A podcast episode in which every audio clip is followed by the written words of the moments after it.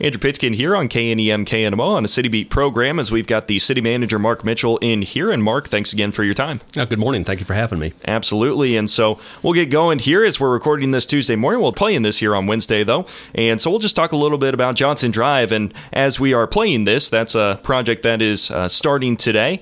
Um, and so, what are the things that are getting done there? Yeah, so what we're putting in is new storm drainage, and also we're widening that road to 30 foot.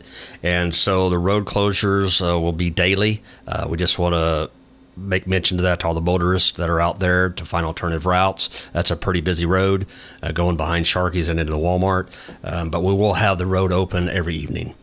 Is this a project that needed to be done anyway and was accelerated by Freddy's? I mean, how did the decision making process go for you? Because I know Freddy's frozen custard will be right there, and that's part of the motivation. Yeah, it was one of the reasons uh, to accommodate just a better traffic flow out there. But what we've discovered once we started that project, there is other economic development happening in that area that uh, the widening of that road will be very beneficial for. Absolutely. And so also take a look at the pool. It's been a subject of conversation. Of course, it had to be closed last year. And then when you come back after a year of it being closed, there are a couple issues that you've found so far. Oh, yeah. We had to replace a pump, uh, the main uh, feed pump, uh, which was about a $16,000 expense.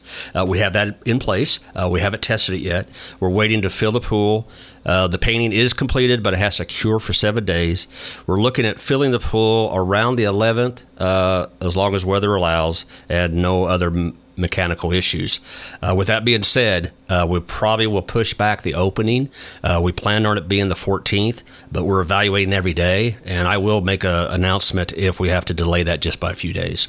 All right, sounds good. And of course, you know the pool. Uh, it's a service to the community. I mean, what what is what is the the pool? I mean, for as long as you've been here, what what does that place uh, mean to the city?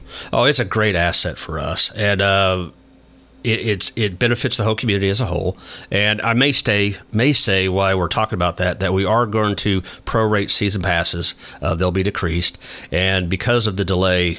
Uh, to the public, uh, we are going to offer free swim days and, and other activities throughout the year just to get people back in use of using that great asset of the pool.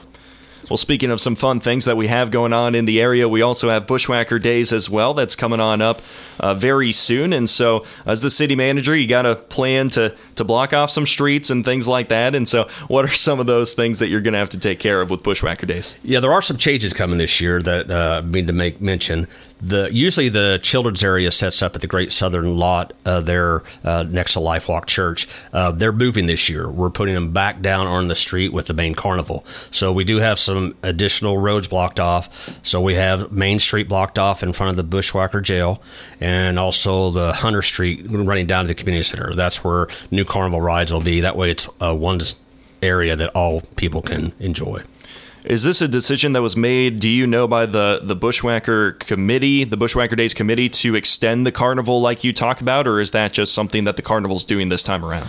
No, there was a conversation with the Chamber of Commerce and Cherie and with the carnival uh, personnel as well, uh, just to put it all in one area. Uh, they feel it'd be better. F- being COVID related. And um, so we're excited about that. And that was a last minute decision. So I apologize to all the business owners. And you got any main attractions you want to check out at Bushwhacker Days when uh, when it comes around? Yeah, I do. I'm looking forward to, actually to the entertainment. Uh, so we're excited. We'll be there at opening uh, ceremonies and looking forward to a great weekend. And also, there's a lot of nice vendors that are coming. So uh, I'm excited about Bushwhacker Days this year. Speaking here with the city manager of Nevada, that's Mark Mitchell, as we move into another item, something that's been a topic of conversation for some months at city council meetings is just getting things cleaned up around the city, whether that's, you know, on some home properties or some derelict vehicles or derelict homes as well. And so what what's some updates that you might have with that? Yeah, thank you for that. Uh, just with the shift in personnel, so we were down a code enforcement officer, and we offered a position uh, to an individual. So we're excited to be able to bring that individual on board. And with that, we have ramped up some of our uh, enforcement, or we will be ramping up some of our enforcement. Uh, we are doing a, another vehicle sweep, derelict vehicles. These are vehicles that are not licensed or inoperable. Uh, last year, when we did the sweep, we had uh, in excess of over 300 vehicles that were cited. Uh, this year, we did the sweep again. We're down to around 200. And these are new vehicles or vehicles that are just moved from one property to another. Uh, so we're aggressively pursuing that.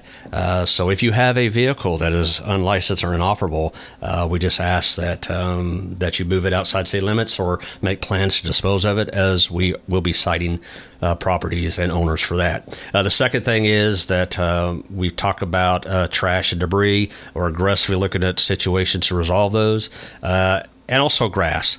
Uh, grass needs to be cut at least eight inches. By the time we cite it, if it gets over that level, uh, it's about 10 day process. So grass can grow tremendously in a 10 day process. So bear with us when they see grass about a foot tall. Uh, we were aware of that. It just has to run the process through code enforcement. Yeah, you mentioned that process and, and citing things like the derelict vehicles as well as the, the lengthy grass. And so, what's the process once it's cited? Uh, what has to happen after that in order to get something done about it or the, the problem taken care of? Yeah, we're required to give due process. And what that means is everybody has uh, a right to. Uh, address the violation. And there are just extraordinary situations that happen.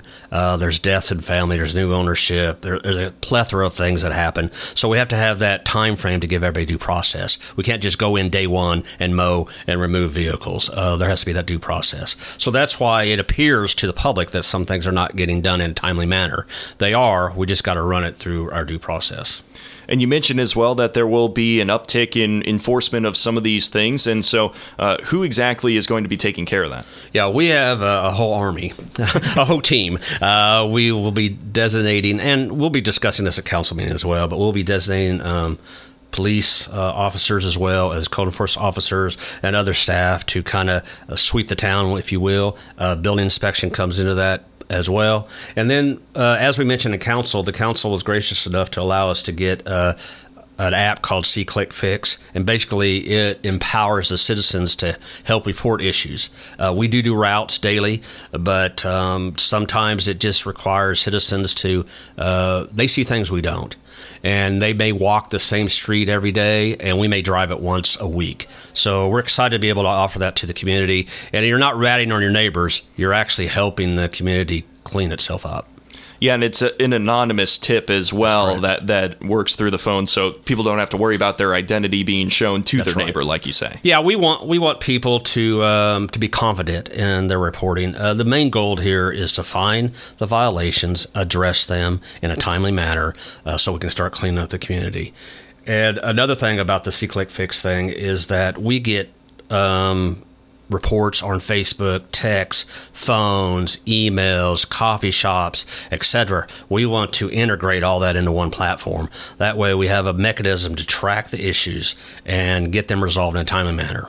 Absolutely. And so uh, you, have mentioned as well, just off the air before we started this, that you'll have a new code enforcement officer to go along with that program as well. And I know that has been a struggle for you to find somebody. Yeah, we're excited. We did offer a position to an individual uh, that I think will do well for us.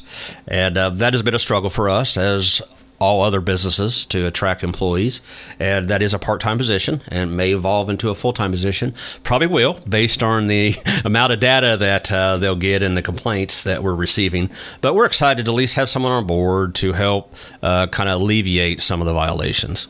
All right. Well, sounds good, Mark. Anything else that you'd like to add here as we wrap up? Oh, I just am excited and encourage everyone to visit Bushwhacker Days this year. Uh, it's been a long time coming.